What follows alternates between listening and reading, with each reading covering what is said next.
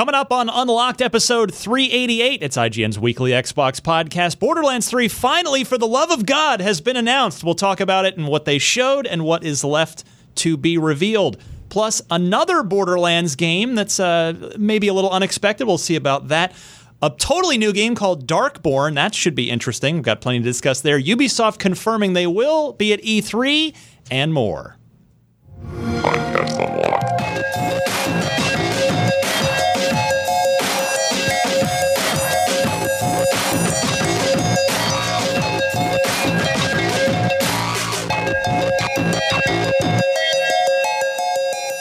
What's happening, friends? Ryan McCaffrey with you for, let's see, April 2nd, 2019. Podcast Unlocked. That's right. We can go back to calling it Podcast Unlocked now because Wow. it's just a podcast a real again. podcast. Miranda Sanchez, good morning. Hello, good morning. You're still rocking studio or not? You got your Gears of War mug. Yes, I will always bring it with me. It is my favorite mug. It's an excellent mug in its shape and its weight. It's a good Of mug. course, it's designed super well. so- Yes, it's designed for uh, for a gear to hold with a big, you know, glove and gauntlet. Yeah, my and- hand's not that big, but I hold it with two hands, so it's okay. Destin Legarie, good morning, my friend. Bam, that coffee smells good, Miranda. And I get my morning cup.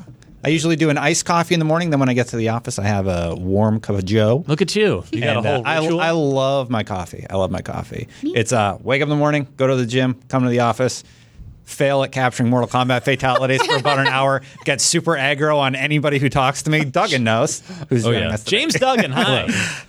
Welcome. I, I don't seem to be as awake as everybody else, and I think it's because I recently switched off of coffee to just tea. Aww. So, I So- tried but that's okay. I'm I'm here at heart. I I've never drank coffee. Just never been a thing. Yeah. What's what's your morning ritual? Uh, I I wake up, I walk the dog, uh, shower, then pack up my lunch and breakfast, and come eat. And I eat breakfast here. Do Yeah. some Winnie the Pooh squats in the mirror. I do those. Yeah, Never touch a. I'm a push-up guy. It doesn't show, but You, yeah, you guys, you guys do exercise in the morning, like at your house? no, I usually end up doing it after work. Oh, okay. honestly. I work out at lunch. I mean, I do. yeah. I literally li- I live on a hill, so the morning dog walk, like we we No, that's a good one. We do go up and down the hill on mm. purpose to just get mm-hmm. a little, something a little, get the legs working a little bit. But you know, we're trying. Tr- it's all just surviving at this point. Yeah, it's not even like it's not even trying to look good. Or well, I know for Duggan it is. He looks good. so at some point, a uh, personal trainer becomes a survival trainer. It's just about maintaining the slow deterioration until the infinite abyss. Pretty much. right. I mean, you know, that's a kind of a I mean, it's it's important. Fair way I, to I, I also I also feel like I also feel like anytime you exercise, it enhances the rest of your life. that's true. It it makes you feel good. That is The true. rush of endorphins, and you feel like you've accomplished something that wasn't just given to you. I turn uh, 37 on Friday, so I am one step closer to that abyss. Happy One foot in the birthday! yeah. Well, happy Thank early you, man. birthday. Yeah, thanks. Hey, you're you're trailing behind me, but not by too far. I'm old. I forgot we're both April people. Yeah. Mine's on the Yeah. 15th. Tax. Aries. Like, yeah. Oh man. All right. Uh, I wanted to start actually. Uh, one reason James Duggan is here, besides the fact that he's handsome and we like Oh, hearing from him. But yeah, we uh, we haven't Handsome had a, a chance really to. That's true. we have not had a chance to really dig into the Division Two, especially in light of. There's a lot of things. There's a lot of there's big picture stuff and there's micro picture stuff. James Duggan, you reviewed the game. You've spent a ton of time with it. You've effectively done everything there is to do at this stage. Yes, And uh, For now. for now, for now. But number one, I wanted to just talk about this because it's this is a video game that uh, has largely avoided the the launch problems of of its genre Yeah, compadres. yeah. I think actually that's that's kind of the thesis of my review. Uh, in some ways, I feel like it did a a phenomenal job, and I feel like that's an achievement that is not to be taken lightly. Um, it launched, the servers were stable, and the content was there. And uh, I really, when I when I come into shared world shooters or I come into MMOs, there are far fewer of the latter these days. But I look for a couple of key things, and the first one is an incentive to play with other people.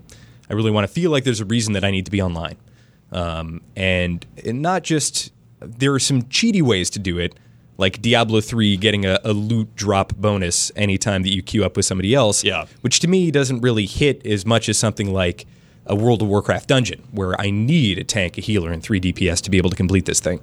Uh, and the Division Two does a good job of that, but it also does a good job of introducing new mechanics to you um, and really kind of identifying all the problems with the first game and fixing and then improving upon those. So getting them to a baseline and then moving past it.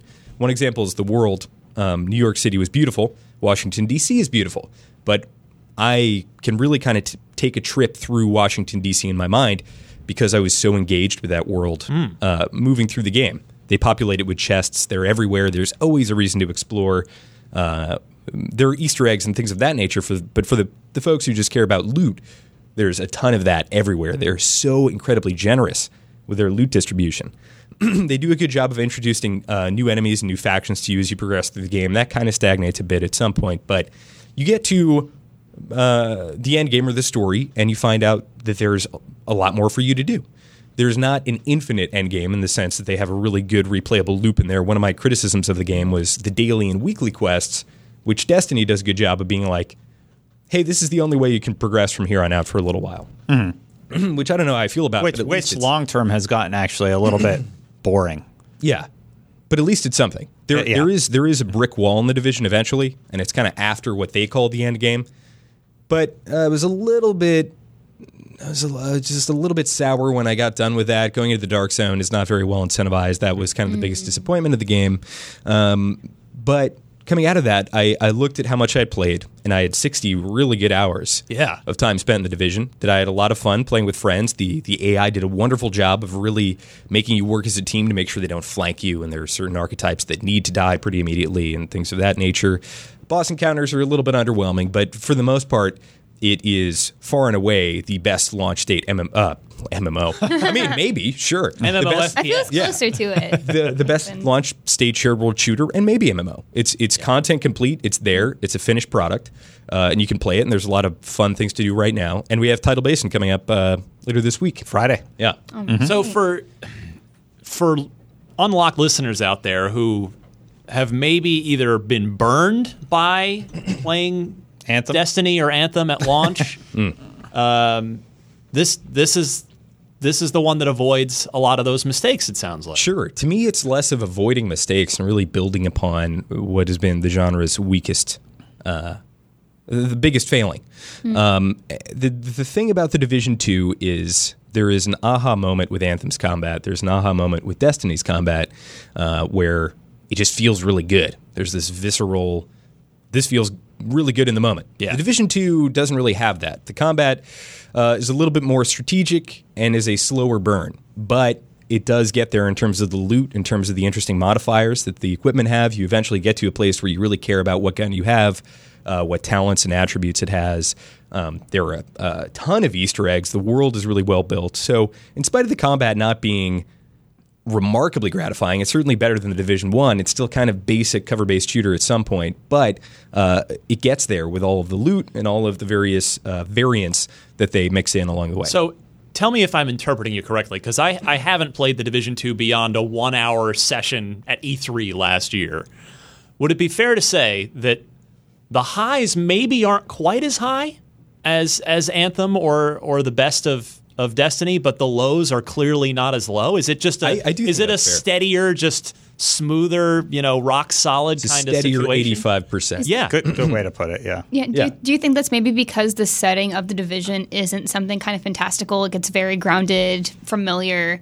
Like you're not going to be surprised by a big monster around the corner. Like it's just more bad guys, and you've fought not necessarily those bad guys before, but in very similar settings. Like there's not something Yeah. Surprising. I think that's actually what's turned me off from it. It's like, do I really just want to go trounce around, ruin in DC, and just shoot some guys for a long time? Like when You're, when you you're get into these, improving it.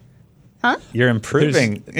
Miranda's point. yeah, Miranda's I know what you're saying. Sorry. Yeah. incredibly valid, uh, and it's and yes, and uh, you can even see. I feel like you can kind of sometimes when you play games, you can see past a little uh, opaque pane of glass into the development studio. Right. A couple of times. There's this Easter egg somewhere where there are just a bunch of ducks, like in like an unholy communion around a circle sacrificing another duck and somebody wrote on the wall productivity with duck in there so clearly some developer was uh, maybe maybe later than they should be there but uh, but also i feel like that there's there's a totally uh, evident debate internally with that idea you know should all the enemies be humans should all the enemies be grounded in reality. And I do think that it it contrasts incredibly poorly against the idea of a stat driven uh, looter shooter where you want to be excited about the gear that you pick up. You don't want your you don't want your 40th AK-47 to be the same as your first.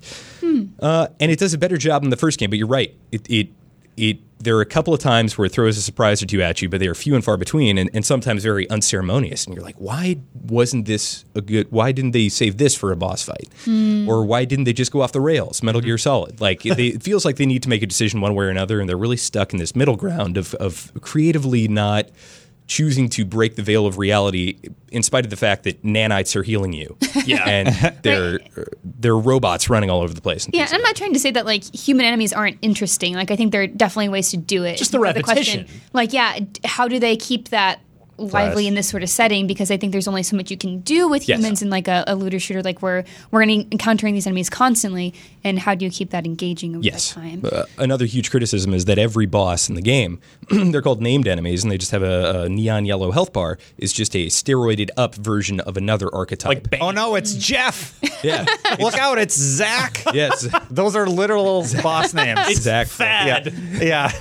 Uh, and, and yeah, that's that's a big part of it. There are a couple enemies that you don't expect. Like there's a big guy with uh, covered in Kevlar with a chainsaw. There's Okay. uh, Mark. a suicide bomber, Mark. that crazy dude. There's Joe, who's got a big sledgehammer, who's trying to bash your brains in. So like there, Okay. there are a I couple died of Joe. there are a couple of folks who that, but the problem is they are very finite. Uh, And I would have liked that would have been fine if they had had some really, really, really. Uh, spectacular boss encounters. Somebody on Twitter reached out to me and said, "You say all this stuff, but can you even think of any?" And I'm like, "Okay, let me let me let me think for a second. Sure. Maybe a boss that summons a bunch of uh, drones that slowly work their way to him, and if they get to them, they they heal him fully. So your team has to kill the drones along the way. Uh, there could be uh, there could be kind of a, an elite team you go against that's got a sniper in the back with a laser, and you need to the laser's trained on your forehead, so you need to line it up with an enemy in the middle of it.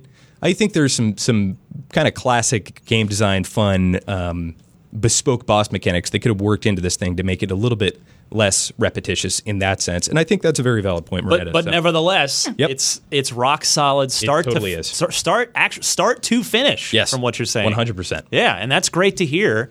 That uh, yeah, if you've been maybe either burned by the other looter shooters or or you've sat on the sidelines because you see how tough that they they've had it in the launch window, that this is the one to to hop find your friends and hop in there. It sounds like totally. I've been uh, being power leveled by our buddy Illegal Nut, our compadre, who's in the IGN clan with us, and uh, I played a whole bunch this last week to get to level 28. I want to be ready for World Tier 5 on Friday. I'm going to be playing a bunch more tonight. Um, it's not fun to be power level because he's World Tier 4, like geared out. And you can't kill Yeah. anything. and I literally get like two kills, and I turn around and everything else is dead, and I'm like, oh, so this is what that feels like. I love that though. You know, the Yeah. fact that you can do that, the fact that it scales and you can jump in with any of your friends. he wants to get me ready so I can play with you. That's guys. wonderful. Yeah. And there's there's text nice. chat, which is something that Anthem has launched without, Right. that Destiny 2 has launched without. That blows my mind because uh, that's a fundamental part communication of of an MMO of a shared world shooter. There's really good clan functionality. You can tell the folks at Ubisoft and the folks at Massive especially are MMO fans and have put in their due diligence with the genre. It really shows. So yeah, worth checking out if this is your kind of thing. That's great. Love hearing that. Uh, and before we move on to the news, I just want to give a quick teaser for uh, so Unlocked for April will be or Unfiltered for April will be dropping next week, and I will only say it was a, it was a really good episode. Uh, it is the most powerful guest, the most powerful industry figure that I've ever had in here. So we'll talk more about that next week. But How, how much can he bench? Jeez. You got Arnold in here. wow. maybe not that definition of power. Yeah. Maybe- although maybe Oh, I don't know. oh, maybe all right. maybe under the under the the the, The facade. Yeah, you never know. There could be it could be like a Vaughn from Borderlands kind of thing. Who knows? But all right, uh, plenty to. Speaking of Borderlands, we'll talk about that right after this.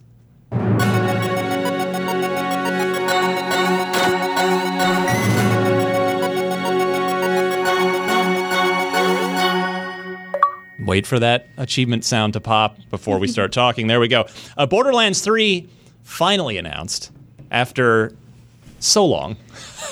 Ooh, it was a so long. interesting announcement as well. Yeah, Miranda, what uh, what do you mean by that for So- people that may not have been watching the the uh, midday live stream from PAX East? If you haven't seen it, definitely check it out. Maybe find a highlight reel. Should they? yes, because it's like sometimes Wait, I have a magic trick for you. yeah. So yeah, highlight reel or at least skip through it. Um, yeah, there's a lot of magic ahead of time for very selfish reasons. I'm assuming. Yeah. Not really relevant to Borderlands. You're yes, you're you're referring, of course, to uh, Gearbox's magician magician by night, game developer by day, Randy Pitchford, who uh, gave the keynote address, the opening address for PAX East. And uh, yeah, eventually got around to a Borderlands 3 announcement. Yeah, so I actually Sort of. didn't I didn't have it on until I just heard people groaning. I was like, "What is happening?" and they're like, "Miranda, this this Borderlands, this Gearbox panel is just it's just going off the rails." It's like, "All right, I got to see this trash fire." um, so they did their magic trip. Um, Randy got done. And they tried to start showing their videos for Borderlands announcements, and they couldn't get their videos working, which is like, Oh, you I mean, feel bad like, we just feel bad. point. Like the magic Yeah. thing is like, okay, what are you doing? but then the second part is just like, oh no, like the team's obviously there and they're really Yeah. excited to show their stuff, and it's not not going super hot. Um, and then eventually they kind of get it going. like Yeah. they, they string along until they get there. All the video producers in the office are like, "Why are you playing back 4K files in Windows Movie Maker? you know, like like on your production machine. What are you doing? No." Yeah, so And, it's just like yeah. maybe maybe a little less time on the magic, more time on the rehearsing the videos, just in case. Maybe a little less time on Randy Pitchford. Maybe yeah. He, I, I, I yeah. don't understand why.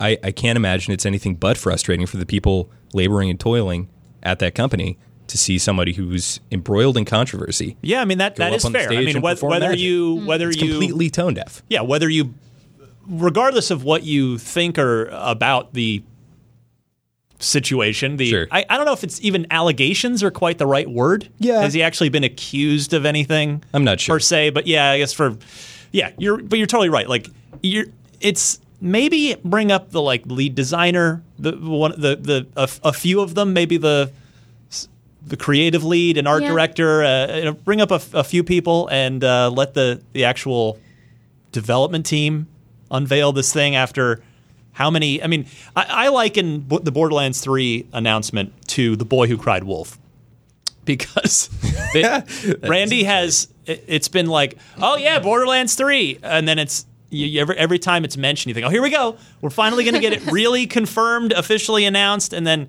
oh yeah, no, it's future projects, whatever. And this finally now, it's real, but it's like, okay, well, there's the wolf finally entered the room, finally, but and not not after a lot of hand wringing and and Magic. magic, Magic. and card tricks.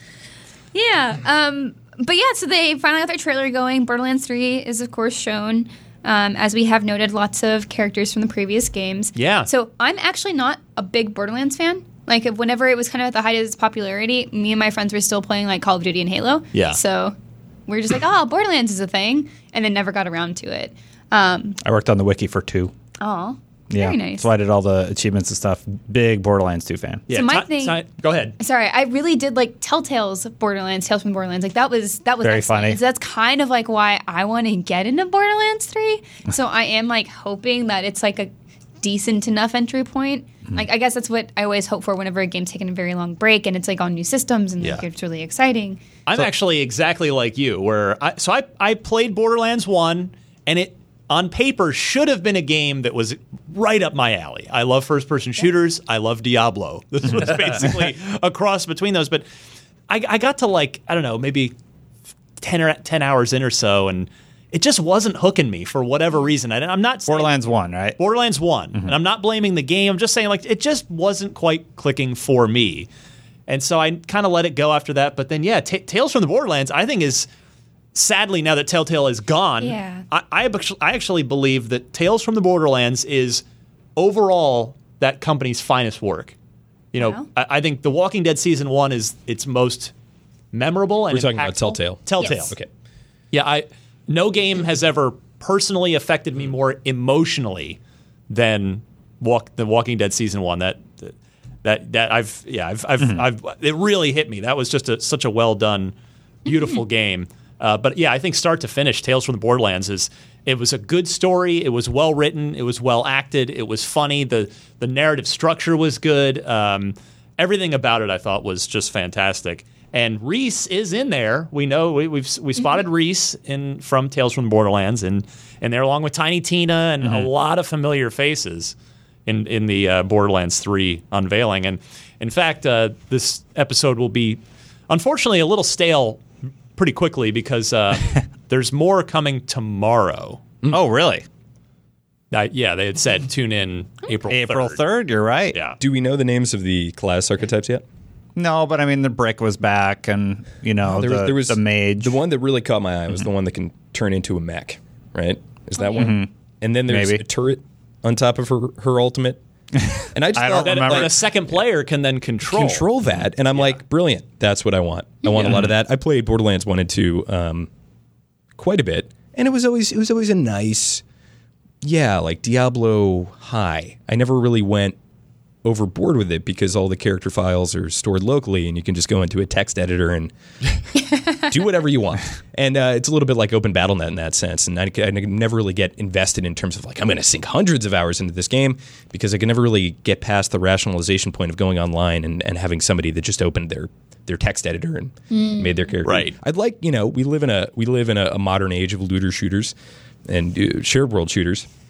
So I'd like a little bit of server architecture at the very least, like Yeah. have some kind of authentication process. That's always been a criticism of mine in Borderlands. I'd like to see that solved in 2019. Will that happen? I don't know. And if, even if it doesn't, I'm, I'm sure it'll still be very fun. And that's actually exactly where I wanted to go with with this conversation is you know this is this is a game this is a franchise now that that has arguably had at least for the time being it's had its lunch eaten Yes. by the looter shooter genre. Like it sort of kicked all that off with Borderlands 1 of like oh here's a first person shooter that you can play with friends that's just all about loot and thousands of millions of guns and uh, but now Destiny is here. Two two Destinies and two Divisions and Anthem and uh, and so many other games. And do you guys do do you two Destin and Duggan as as uh, as looter shooter veterans and fans want this to Total. be a looter Yes. shooter Yeah. versus Miranda and maybe myself who are maybe more just sort of traditional first person shooter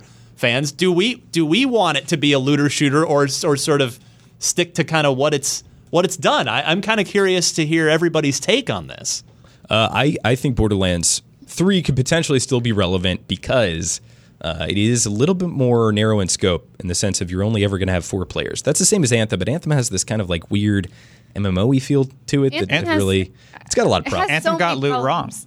Yeah, they got loot wrong. They got multiplayer wrong. They got multiplayer wrong, I mean, big time. They they want to tell you a single player story, but also please play your, with your friends. Yeah. and like Yeah. it works really well in free play. But if you're trying to play through the story, then it doesn't make anyway. That's Yeah. a whole other conversation. I, I It's a real think Bor- problem. I It think me sad. Borderlands will still have that same issue. I don't, well, I'm I'm curious. So, so where I was going with this is that uh, Destiny, Division, Anthem, when an item drops, it's always, uh, it's only always going to be so powerful. So Uh, and Borderlands doesn't really give a crap, like about balance, about end game raid viability. Oh no, if we give this person this loot, is it going to mess up uh, how we tune this next fight?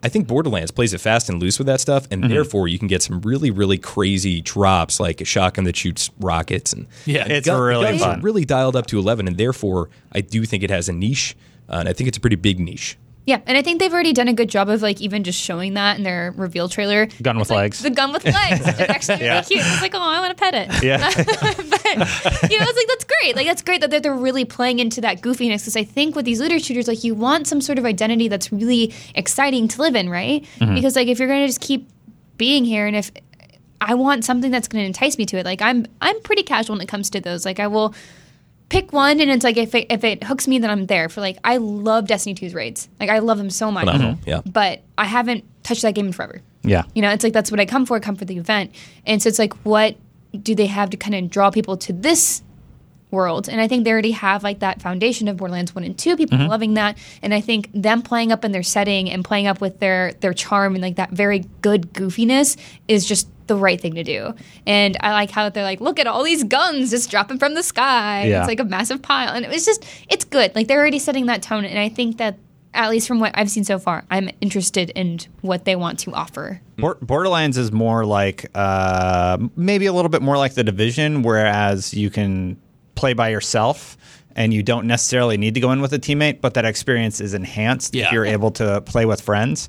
And there's the pre-sequel, there's Borderlands, there's Borderlands 2, and I think Borderlands 2 is really the the best example of what that game can do. It's five dollars right now on Steam. They really, really found a sweet spot For with- everything, by the with way. two. Not just not just the game, but all the DLC. Yeah, yeah, for everything. It's one And of those things I was like, I'm not even going to play this, but I will buy it. yeah, uh, and it was free on Xbox. So if you play on console, I have Borderlands one and two just from times it's been available for free on Xbox Live for whatever reason. Speaking of which, Destin, Yeah. perfect Destin segue right there, intentional or not. Uh, Borderlands 1, well, you mentioned you've got it from it being free. You want to pay for it again? No, Well, they are they're, they're giving you the option, but uh, what's what actually what I find interesting about this for real is um, there's Borderlands Game of the Year edition that's also out tomorrow, April 3rd, as we record this. PC, uh, PC, PS4, and of course Xbox One. But it's not just a 4K release. It's they've made some uh, what they're calling sort of quality of life enhancements. They've effectively gone back and and massaged some of the either things that have aged badly or were never good in the first place. So there is a Borderlands 2 style mini map that's been added to it. Been added to the game's the, the original game's compass.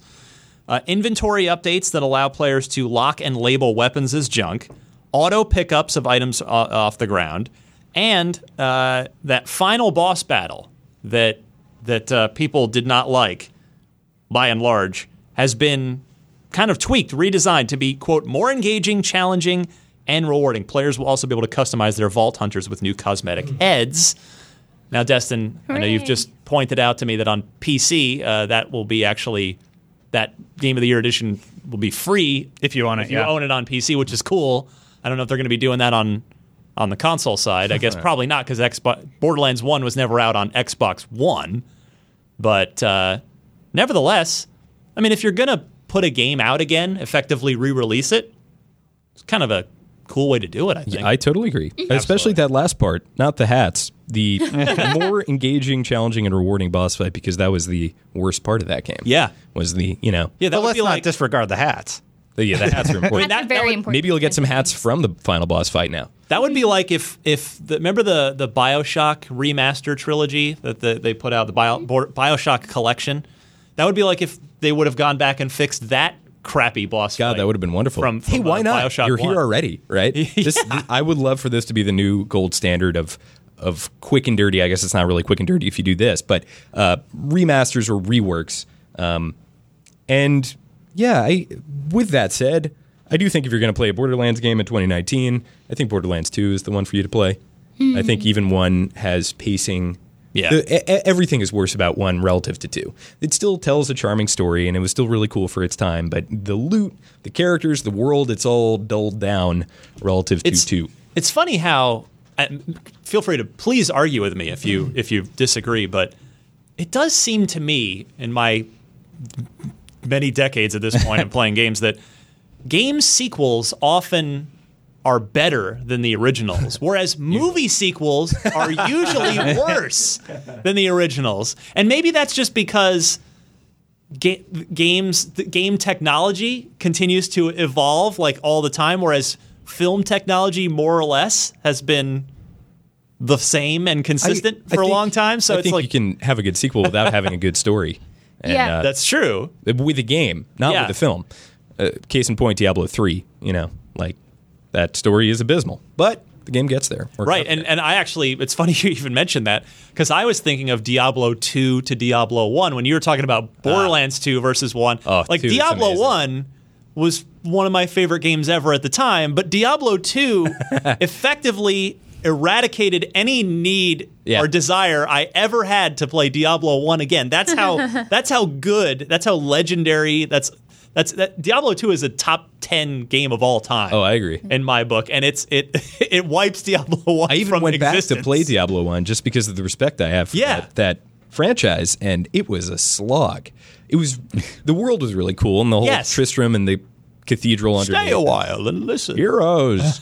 um, but yeah, and, and Borderlands 2, I think, does that for Borderlands 1. But if you do want to have that full, hey, I want to play them all before the new one comes out, I guess this is a cool Yeah, you opportunity. got that got that game of the year edition out there. A small note on the uh, console release of the game: if you've played Borderlands 2 or the pre-sequel, you will actually get 75 free golden keys. Okay. because the shift system is returning, and Oh, they. yeah. So the way the shift system works is basically if they tweet out a key and check out IGN's wiki because we have a ton of these keys collected. Uh, you can actually just redeem them at any time, and you just get a key. It's not like a limited amount, Right. So if Nice. you redeem any of these codes, you'll get free loot. So when you hit that end game and you just want to get a bunch of cool stuff, you can just do that, and maybe you'll get a better shotgun that shoots rockets, like Doug had mentioned There you earlier. yeah. Good stuff. All right, so we'll be keeping. Uh, we'll, I, we'll probably have more to say about Borderlands 3 next week. Yeah. Comes out April 3rd, man. That's awesome. And it's really smart timing. Sorry to interrupt you, Ryan. It's No. really smart timing. I, after the terrible press conference, which was a disaster trash fire, I was still really me how you excited. really. I was still really excited for Borderlands 3 and to see the game because like seeing the trailers and everything got me hyped. I went and downloaded Borderlands 2 that night. Wow. Like I'm going to play through that game again once I'm caught up in Division. I, I'm all in. And to answer your earlier question, like, oh, do you think Borderlands 3 is going to have an audience? Absolutely. I think people are really, really hyped for this game because it really does fill a specific niche, like Honestly, Duggan said. I'm just excited for the cosplay. I love Borderlands cosplay. It's Yeah. very Yeah. good. Mm-hmm. Yeah, and and so far E3 can and usually changes this, but so far the fall is looking a little light. You know, Yes. I feel like we, we've mm-hmm. talked about we were talking about this in the office that it kind of seems like we're in this lull now where a lot of the big Absol- the big yeah. guns have have the big guns have fired off their rounds and now they're everybody's starting to move on to next general And this fall it's like I mean there's there's uh, Jedi Fallen Order respawn that pff, that's probably the big game of the fall as we sit here now. Gears Five fired up, and then uh, the last thing I forgot to mention, you got Doom. Borderland Doom is is probably that's actually probably number one on my own personal. Yeah, list. I can't wait. Uh, even though Jedi Fallen Order is probably a close second. But then, uh, speaking of of just comical unveiling and how uh, maybe not so perfect it went for Gearbox, there they they managed to leak their own release date, September thirteenth, because uh, they tweeted it and deleted it, and something about dark dark internets and dark webs, and there was this I don't know a tweet that wasn't supposed to go to be public facing yet, and it, Surprise, everybody. For the scheduled tweet. Is this your card? Oh, it says September 13th. Congratulations. So, uh, yeah, it looks like Borderlands will be going, uh, they'll be aiming for the earlier side of the fall. Um, but that should be good. I know. And then Control is August 27th. So that'll kind of kick things off. I'm really looking forward to that. Remedy talked about that last week. So right now we're looking at, I mean, not that it's a bad fall at all. It's just, uh, you, it's Quiet. It's a little, little quieter. Control, Borderlands, um, Jedi Fallen Order, and that's kind of those are kind of the biggies. Uh, Inevitably, Call of Duty, but Yeah. it's inf- it's Infinity Ward's turn. I have no clue what, Shooties. What they're going to be what they're going to try because I doubt it's going to be Infinite Warfare Two. Ghost 2. no, no. what happened to Riley, guys? How's he doing? I want to know how that pup's doing. Oh man, I made a bet that he was going to die. He's not happy. I think we all thought he was going to die. Anytime I see a dog in a game or a movie, it's like, hey, it's going to die. It's fine. I just accept it. I got halfway through that campaign, and I to that to, when, that when that game came out, Yeah. I'd pr- I'd played every single Call of Duty campaign. Mm-hmm. So I, I and so it's like I got to finish this because I got to you know I'm, I've finished all these. There was this voice in my head that said, "Why are you doing this?" and eventually, I listened to that voice and said, "You know what, self, you're 100 percent right. This game's a trash fire. Stop." There's nothing redeeming about this. Just stop. And I did, and I and I'm happy to have had those few hours back in my life that I didn't give to Call of Duty Ghosts. That's a good call. Oh my goodness. Anyway, uh, new things though. Darkborn announced on IGN today. This is uh, What up, Brandon? Shut up. yeah, Brandon Tyrell hooking this one up for us. Darkborn is an interesting game from uh, David Goldfarb and uh, his Swedish team, a smaller team, like 25 developers. They are making a game that I think maybe I could describe it, although it's unfortunate. Evolve has has a, I think, kind of unfair It's got a negative connotation, to it, but well, I don't know. um, unfair, but it does have a negative connotation. It does, for sure. Let's agree on that. but you, it's it's kind of it seems like a basically narrative campaign version of Evolve, where you are you're a monster, and you start as little baby monster, Aw. And humans uh, t- tear your family apart. Your little your your happy innocent monster family. Tear, you get torn apart, and you spend the rest of the game uh, growing and evolving and becoming more powerful, and uh, taking out all the humans. I love it. Which, yep, Yeah. sign me up. There is a 15 minute, 15 minute pre alpha gameplay video on IGN. I encourage you to go watch it. Check out our site or our YouTube. Uh, it sounds really interesting. It looks really, really cool. First I like, person. I like how it sort of twists the genre Yes. around, and you play the part of the monster, and they seem to be doing it really, really well. The way that you power up and get stronger as you go. D- just check out the gameplay, and you'll basically be sold. That's all I needed. Yeah. Um, the people you're killing too aren't just innocent people. It seems No. like too. It's not like, and it's also very brutal. So I'm glad that they're positioning this as like this is a revenge story because it seems like maybe these zealots are coming after your family and like sacrificing the babies and the adults and like these very weird rituals, um, and putting them in fighting pits and like really awful things. So like, there's purpose to it, which is good. Um, I don't really like the design of the monster that much. I think it would have been cool to see it something be a little bit more creative because it's very humanoid. Um, Yeah. it has like arms and legs. It has a face. I would like to see like I don't know Longer arms. more arms. More of a face. Six I don't know. I don't know. Just like something a little bit different. so. Six arms so you could pick up six guys at once and rip them all in her. Oh, that's Yeah, great. yeah, I want to do that. Counterpoint. but, uh, I, I like that it's kind of human. I think that I think that the line between what we consider to be like us and unlike us historically is blurred and often misconstrued. And so anytime the status quo of who is the good guy gets flipped on its head, I'm 100% on board. yeah, I feel like we've just seen that now. story a lot. Like, well, it's still relevant. like I mean, and we're, it always we're is. still it always is. But I we're want still like packing baby a s- cows into little I tiny want- boxes, pa- pa- like pumping them full of uh, medicine and I then want- slaughtering. I want a spider monster though. Sure, but Or a big spiders are creepy. snake. You have I think Hunt it's, Hunt it's difficult- Showdown for that. It's difficult I to. know, it's, oh, I that's think it's difficult to en- empathize with something that is not anthropomorphized. right. Well, I think that's also important too. Is like you should be able to empathize with something that doesn't look like you, and I think that's an also important Sure. story to tell. I totally agree with that. That's also very cool. so yeah, that's just my my one complaint from the reveal. It's like, oh man, I wish it was like a, a creepier monster or something. Well, it sure as hell creeps me out, and I still want to play it. No. Like, I, I just want to see what his experience is like as a monster, and like what story they're trying to tell there, to see if maybe he's not as innocent or his family isn't as innocent, maybe Yeah. as we think. Who knows? So Um, I- going on that journey would be cool. I did like that um, one of it looked kind of like maybe a mini boss or actual boss fight um, when the baby monster has grown up just a little bit and he enters this ring with this. Um, you could almost call him like a hero because he's like in this fighting pit with this monster. So definitely not a hero because he's just laying in the pit. It's rude. Like a matador. Um, yeah, and he had these stats on me. It's like this is bite proof, and it has this and this, and it's kind of cool to give you like those objectives of like, hey, this enemy has these things. How are we going to figure out this puzzle Yeah. to defeat him? And so it's like I did like that. There's an aspect of that as well. That's cool.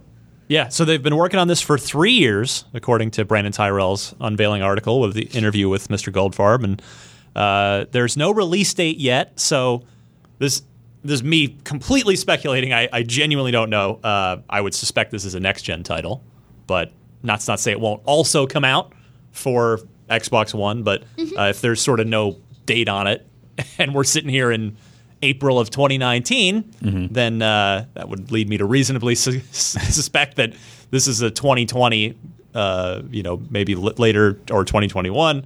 But in any case, yeah, we'll be keeping an, keeping our eyes on this because it's definitely it's it's different. At the very least, it's something different, and uh, yeah, hopefully it will be so something different in a good way. Yep, it looks interesting for sure. Next this week, Ubisoft locking in Splinter Cell. E3. Thank you, Destin. yes, that is the correct answer to, to anything with regard to that company. Uh, they have locked in for E3. We've been talking the last two or three shows about E3 because the publishers are all starting to either confirm that they will or won't be at E3 or will or won't be giving a press conference. Uh, Ubisoft is in for both. In for E3, in for the press conference. Nice. It's going to be on Monday, June 10th at 1 p.m. Pacific.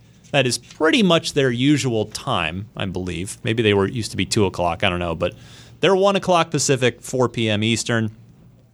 But what I, f- what I thought was interesting to discuss here with you guys is that uh, I genuinely don't know what they're going to show. Just Dance.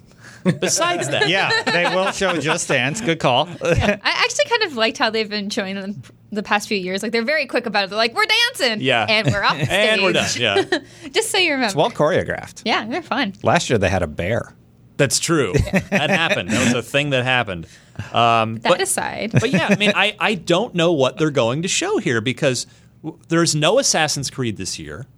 And I can't imagine they'll show off next year's Assassin's Creed at this year's E3 because next year's Assassin's Creed has got to be a, a next gen launch title. There's no again, it'll there'll probably be an Xbox One and PS4 version of next year's Assassin's Creed game, but I would I would bet uh, one like one to four odds. I will buy all of you lunch at In and Out Wow. if if that if there is not a day one Assassin's Creed game. Maybe they'll- for, for Scarlet. Maybe they'll finally go to Japan. That would be cool. I would li- really like to see feudal Japan. That would be c- very cool. I wish Brandon were here to talk about where he wants to see the franchise go because for him, Odyssey is his favorite Assassin's Creed game. Yeah. and it's it's gone into a more of an RPG direction. Mm-hmm. Um, so it's it's, actually got me more on board with Assassin's Creed. I'm with Me you. too. Yeah. Yeah, we were talking about that uh, narrative dissonance in, in the division with what you're doing mechanically versus what you're fighting, and I think Assassin's Creed finally got there. We're like, yeah, we'll just have a mythical beast, They do whatever they want. Good. Assassin's Creed. and I feel Far like Cry they also. should do more of that. Yeah, Far Cry also kind of went off the deep end, but those Tom Clancy games, reality through and through. Yes. Well, and that's so. Let's talk about that stuff because so so. What is Ubisoft going to show Oh, this year's division E3? content, likely. Okay, yeah, but that would be an easy that- one. I think Skull and Bones has to. It was very very playable last year. I played it, You were on a boat. didn't love it. I was on a boat, and it, it felt like it needed a Year? oh, Well, uh, maybe it just felt like it needed a, a direction.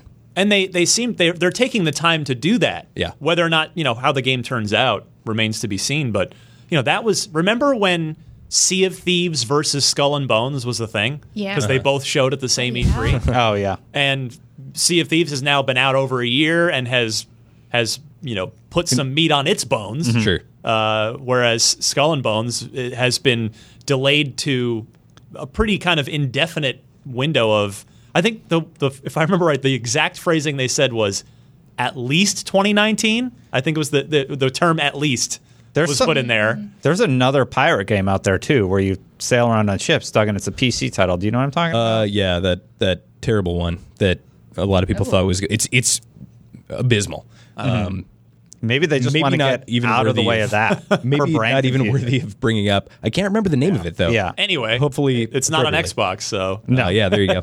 Um, but yeah, I mean, uh, so you're right. Skull and Bones is probably a a, a good candidate to, to that- have an E3 check in with. yeah, that that archetype of game, World of Tanks esque, kind of uh, launching it. The first time I played it, it was very similar to World of Tanks, and then playing it again, it was a little bit more open world, and there was like kind of a dynamic system where it, it populates your instance with other players that you can either choose to fight or uh, befriend, but then also betray in in classic pirate uh, fashion.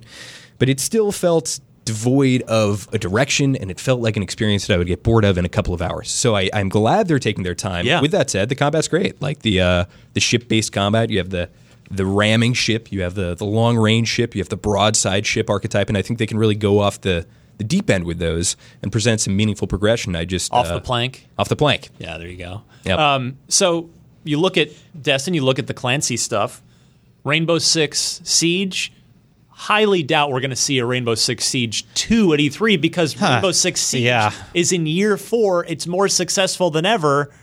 We don't mess with. They they're probably not going to mess with it. Yeah, exactly. So uh, then you have, uh, of course, Splinter Cell, as you kindly mentioned, which always warms my heart every time. I just want to hear that goggle sound. It'll be they'll open with that goggle sound, and then the, they'll uh, do the reveal. They, they have reached the point where, uh, number one, if and when Splinter Cell ever comes back, the reveal has to start that way. Yeah. It has to start with that sound. They need Michael Ironside, right?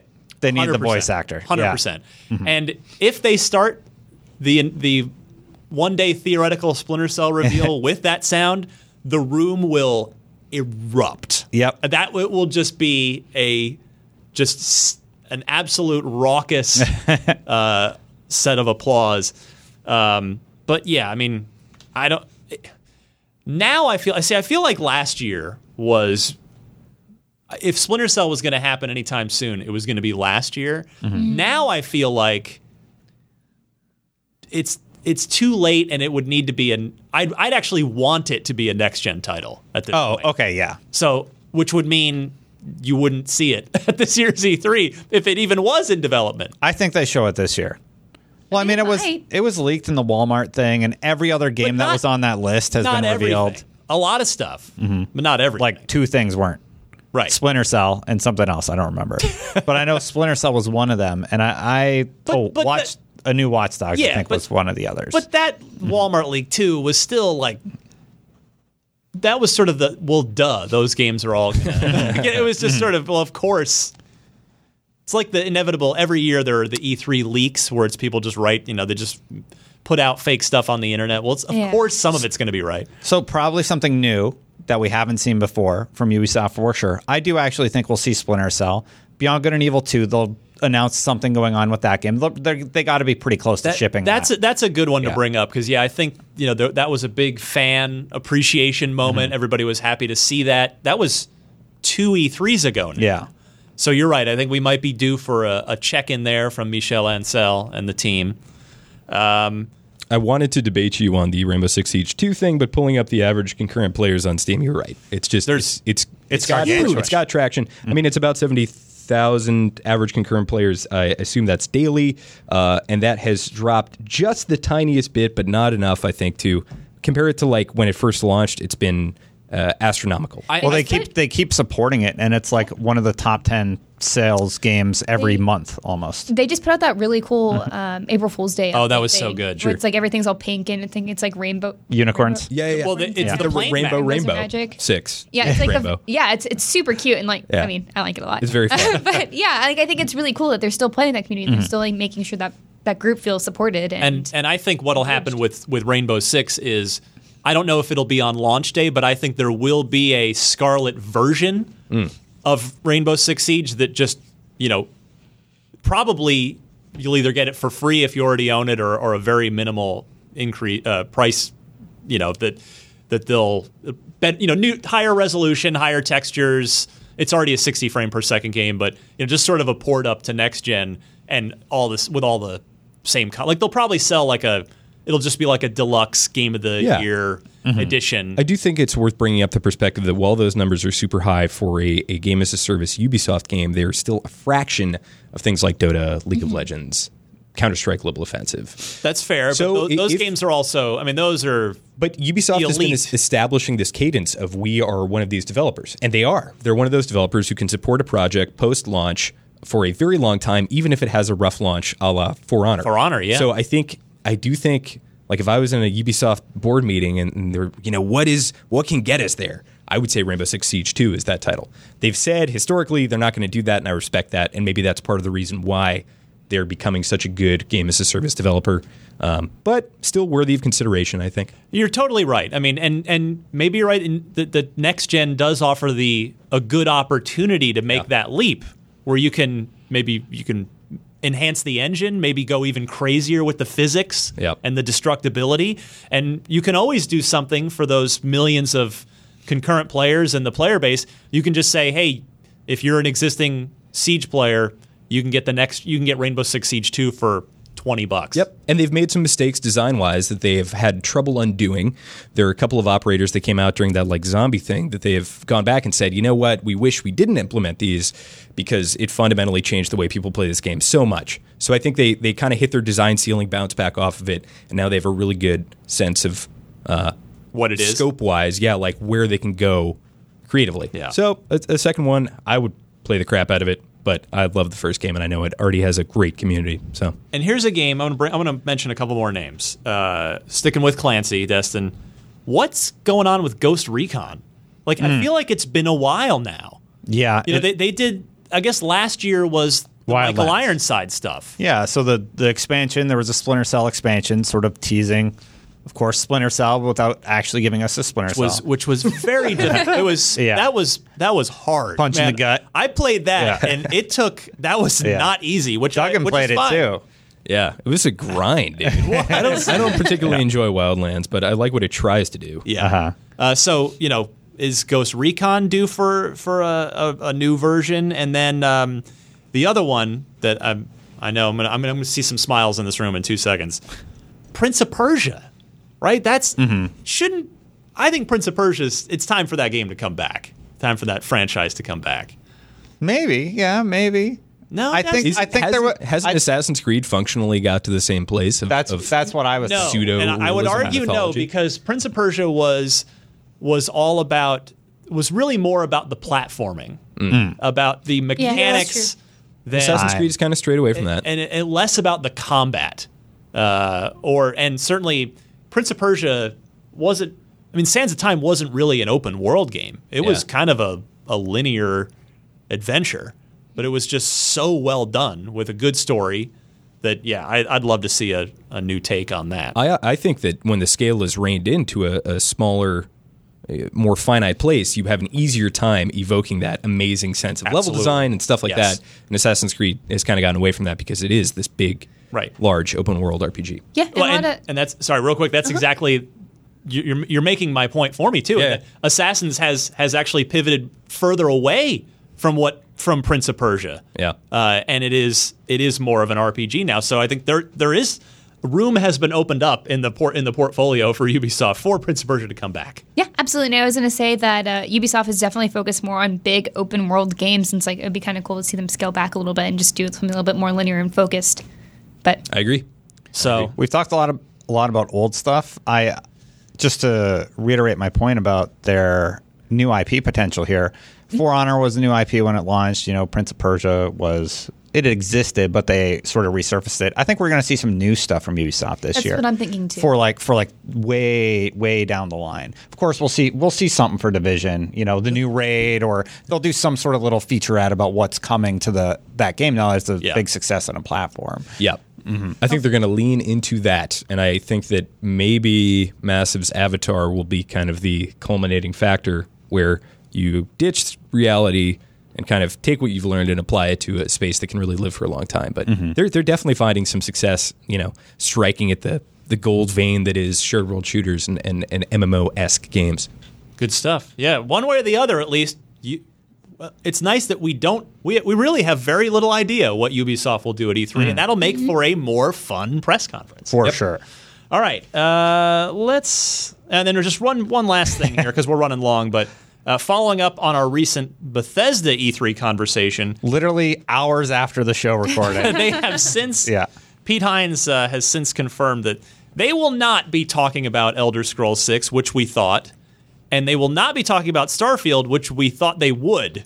So no, no uh, Todd Howard. Basically, not not t- ne- neither of Todd Howard's uh, direct children will be video game children will be.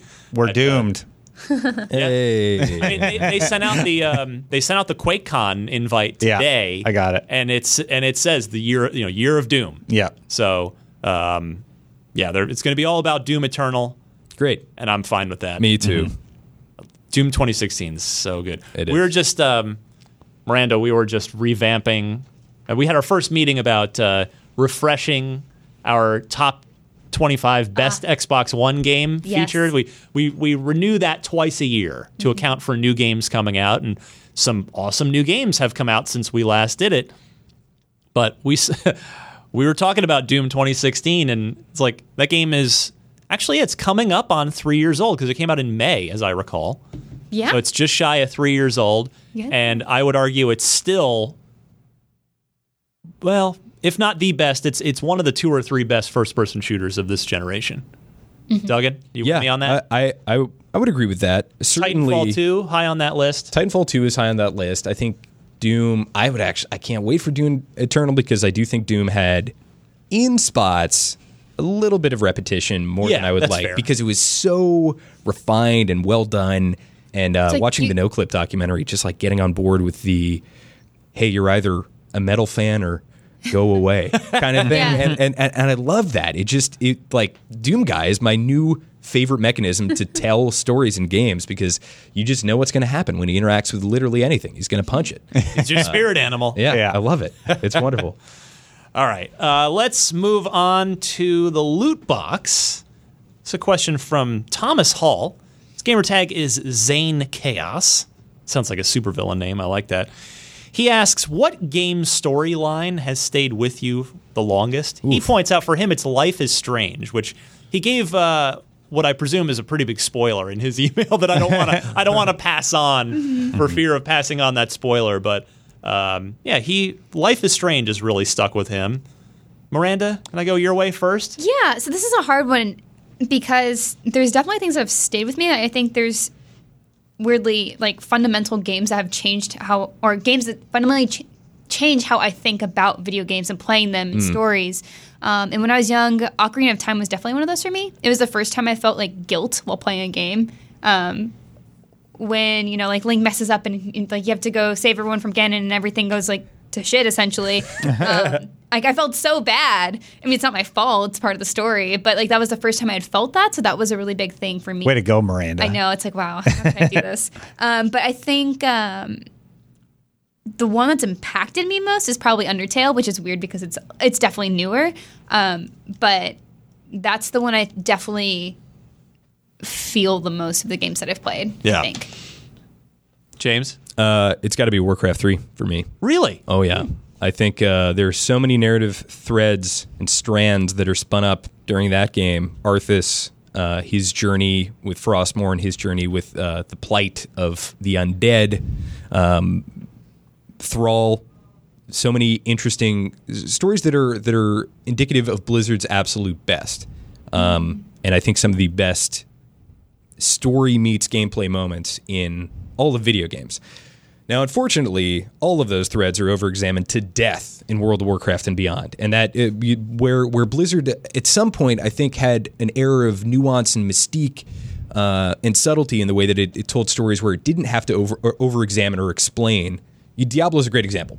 When you Diablo 2 starts out, you have no idea what, what the heck is going on. Yeah. And you figure it out as you go, and it's terrifying and it, it, it is um, destitute as a result. Diablo 3, in the intro, they tell you, in the beginning, there was angels and demons, and they fought in the eternal conflict. And then it shines the spotlight through the whole game, and therefore there's no sense of, of exploration, and you're not really afraid of anything.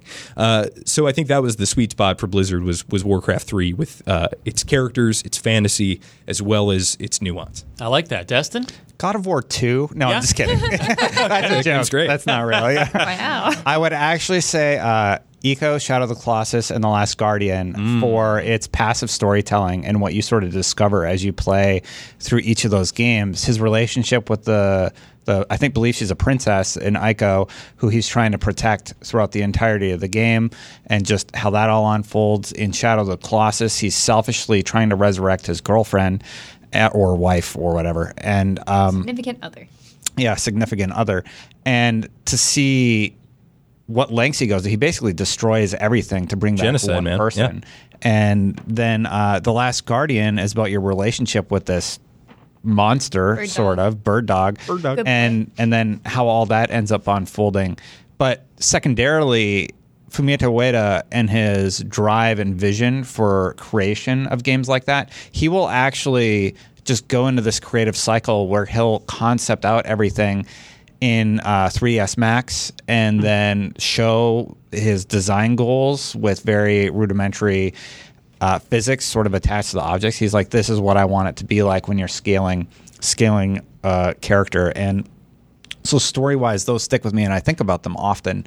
The games, and I also think about his drive and uh, his vision as a creator, and being able to convey that outwardly and retain it throughout the design process to launch something, even if it's flawed in the way that the Last Guardian was. Yeah. He, he left Sony, but he stayed on as an advisor to make sure that the game met at least a specific bar for his vision, and I actually really appreciate the Last Guardian for that. Awesome. Yeah, I, it's tough for me to pick one. I mean, uh, I've been thinking just as you guys have been talking, and um,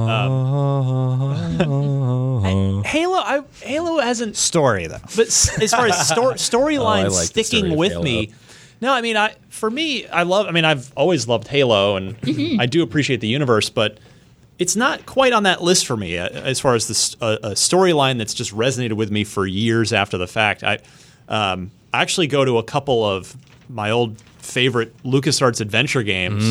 Um, Full Throttle, number one. If you've never played it, it's sadly still not out on Xbox, but it did get a remaster. Uh, you can play it on PC, or um, I think it, I think there was a PlayStation release too, because Sony helped kind of hook all that up for Tim, Tim Schafer. Um, but Full Throttle is just this hilarious, just bizarre dystopian biker, heavy metal biker adventure uh, that that alternates between sort of good drama and just absurd humor. Uh, and on the same vein, all like the first three Monkey Island games are all that way, where it's those games were just sort of this bizarre escapism, where you're you're going into this goofy Caribbean sort of paradise, but the, you're and you're just this bumbling teenager trying to become a pirate, and th- those storylines uh, are with me. But I guess I, I would probably actually have to go with the game I mentioned earlier in the show, uh, Walking Dead season one for Telltale. Like that, I still think about that game and that story from time to time. Whenever whenever anybody mentions, oh, you know. This the emotional impact of this game or that game, and for me, it's like I always come back to that. Of I've said this story before, but when I when I finished the last episode and what and what happens, uh, it was 11:30 at night, and I think we had gotten it before you know we got it in for review. I didn't review it, Yeah. but I think the Mitch Dyer was uh, had also finished it, and I was just like, and I sat there and went, "It's 11:30 at night. it's way too late." But I have to talk to someone about this. So I called Mitch, mm-hmm. and thankfully he was still awake, and we just, yeah, we just like sort of talked about it for. Is I, I was sitting there with my- my jaw hung open, mm-hmm. I a lo- quiet. I mean, there was nobody to talk to in the room, but and it's just just silence as the as the credits rolled, and it was just like, man, that that game and that story were were something else. So, mm-hmm. Thomas Hall, great question. Good question. Mm. If uh, for the loot box, if you want a friend Thomas on on Xbox Live, his gamer tag again is Zane Chaos, and we'll uh, come right back in two shakes of a lamb's tail with uh, the unlock block trivia.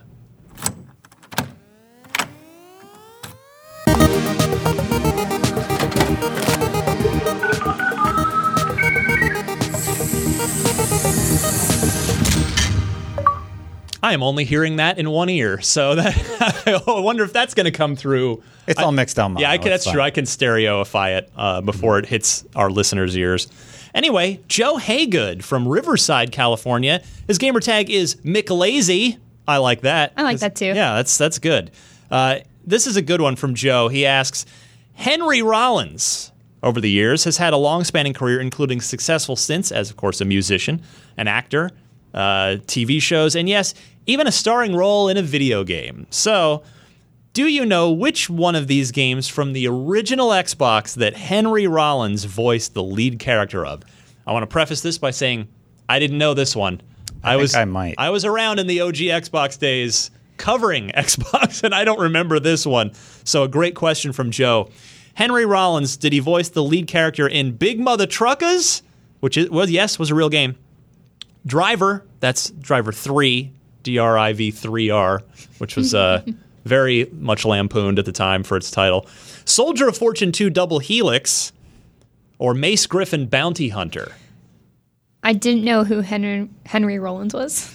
That's So it's just fair. like- yeah. I need to look this man up, and it's like, I have no idea. That's fun. You know, hey, He has a song called Liar that was on MTV for many years. I'm gonna look that Yeah. up after the show. Yeah. Yeah. Can I guess? go ahead. I actually, I have no idea. Yeah, go for it. Um. B. Driver. Driver three. Sure.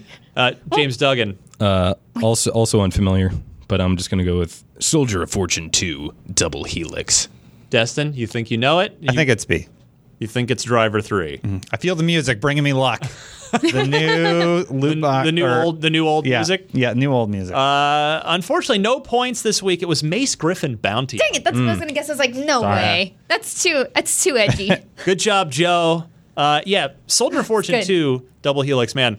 Uh, that was Raven Software back when Activision actually allowed them to make their own video games and not just be a Call of Duty support studio. Mm-hmm. Soldier Fortune 1 was super controversial in its day. I'm dating myself, but that's all right. I thought Mace Griffin was made up. Me too. No, That's why I didn't. I real. like, there's no Yeah. way. Soldier Fortune was a was a ultra violent first person shooter. Its whole thing uh, back when back when the technology didn't allow for this We're showing the. was uh, the box art, The yeah, box for art. Mace Wow. Griffin. it's uh, But you could you could shoot off individual limbs and body parts Oh, okay. of guys in Soldier of Fortune. The And Mortal they- Kombat of shooters. Yeah, they, they took that to the next level in Soldier of Fortune two, uh, and then How did they take it to the next level? just you know You can shoot off more think- parts? Yeah, I think so. I think that's literally because Fingers. again, you have to remember back like in the earlier first person shooter days, even you know the early 3D days, you you couldn't like there were your the models were just Yeah, a yeah. model like you couldn't You could gib people, but that was. that's it yeah you could explode them into a, a ball of goo but that's that was about it so Soldier of Fortune was one of the first ones to let you shoot off arms and legs and you know guys would be limping around and ah and then fall over and it was very grisly at the time. wow. So excellent job, Joe. If uh, if any of you out there want to send in a loot box question and or an unlock block trivia question, you can do so by emailing unlocked at ign.com. In the case of the trivia, I'll need four multiple choice answers and do note the correct answer in your email. It's time for us to go. We're uh, over the hour mark, so that's about that's about all uh, all we've got time for this week. We got Beyond coming in here next to record Oh, yeah. their show. They were yelling at us last week because we ran way over, so try to be a little more respectful to our coworkers this week. But uh, James Duggan, yeah.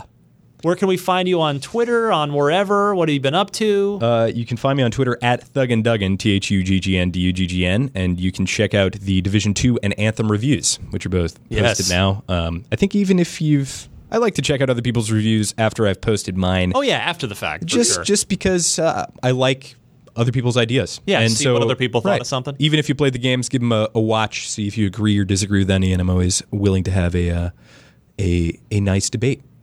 Love it. Destin, Yeah. Check me out over at twitch.tv slash the Destin channel.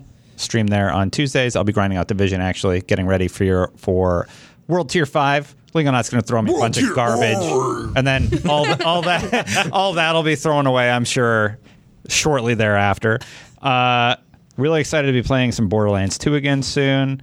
And I have a major feature that I've been working on for a long time that's going to come out soon. But Every Destin video on IGN Yeah. ranked. in one- in one in one big compilation. But yeah, I've been really trying to get it done, and uh, it's almost wrapped. So I'm love happy. it. Miranda, Uh, you can follow me on Twitter and Instagram at Havok Rose, and that's Havoc with a K. Um, right now, I'm actually working on a lot of behind the scenes stuff, so it's not a lot to show for. But if you guys do see any games that are announced or confirmed to be at E3, or if you guys know of some games, or if you're maybe working on a game that will be at E3, um, hit me up because I am also managing our E3 games list, and so we keep track of everything that's been confirmed or has substantial rumors to be at E3. So fantastic. Uh, you can find me on Twitter at DMC underscore Ryan. Uh, I actually just thought of one other thing I did this week for uh, for our features editor Lucy. Speaking of Doom, that, that Oh, yeah. uh, Doug and I are both super looking forward to. So uh, Lucy, our features editor, said, "Hey, uh, we should do a with Rage Two coming out soonish. We should do a top ten weapons fro- that id Software has ever done." I was like, "Oh, I'm your guy for that. I'm your guy for that. I've I've played them all." Uh, so yeah, I put together. You can probably guess what number one is, but you know, see what see, if- see if you agree with the rest of the list. But yeah, it's made so many good shooters over the years, and and those shooters have had a lot of really cool weapons in them. I did the capture time. for it, man. Yes, it was it was so fun to go back and play those old games. Uh, the original Quake only used keyboard controls, so I'm using Oh. the D-pad to aim, So great. and it was such a trip. And you got go Trent back. Reznor playing. right? Ah, Nine Inch wonderful- Nails. wonderful- Yeah, I was like, whoa, this is pretty cool to go back to and like experience again. Quake was a, was fun. It was it was a, a revelation in its day for Mm-hmm. sure. Uh, all right, and then yeah, unfiltered next week. It'll be a good one, I think. Let's keep an eye out or ear out for that one. And we're done. That was Unlock 388. Thanks for tuning in as always, and we'll see you all next week.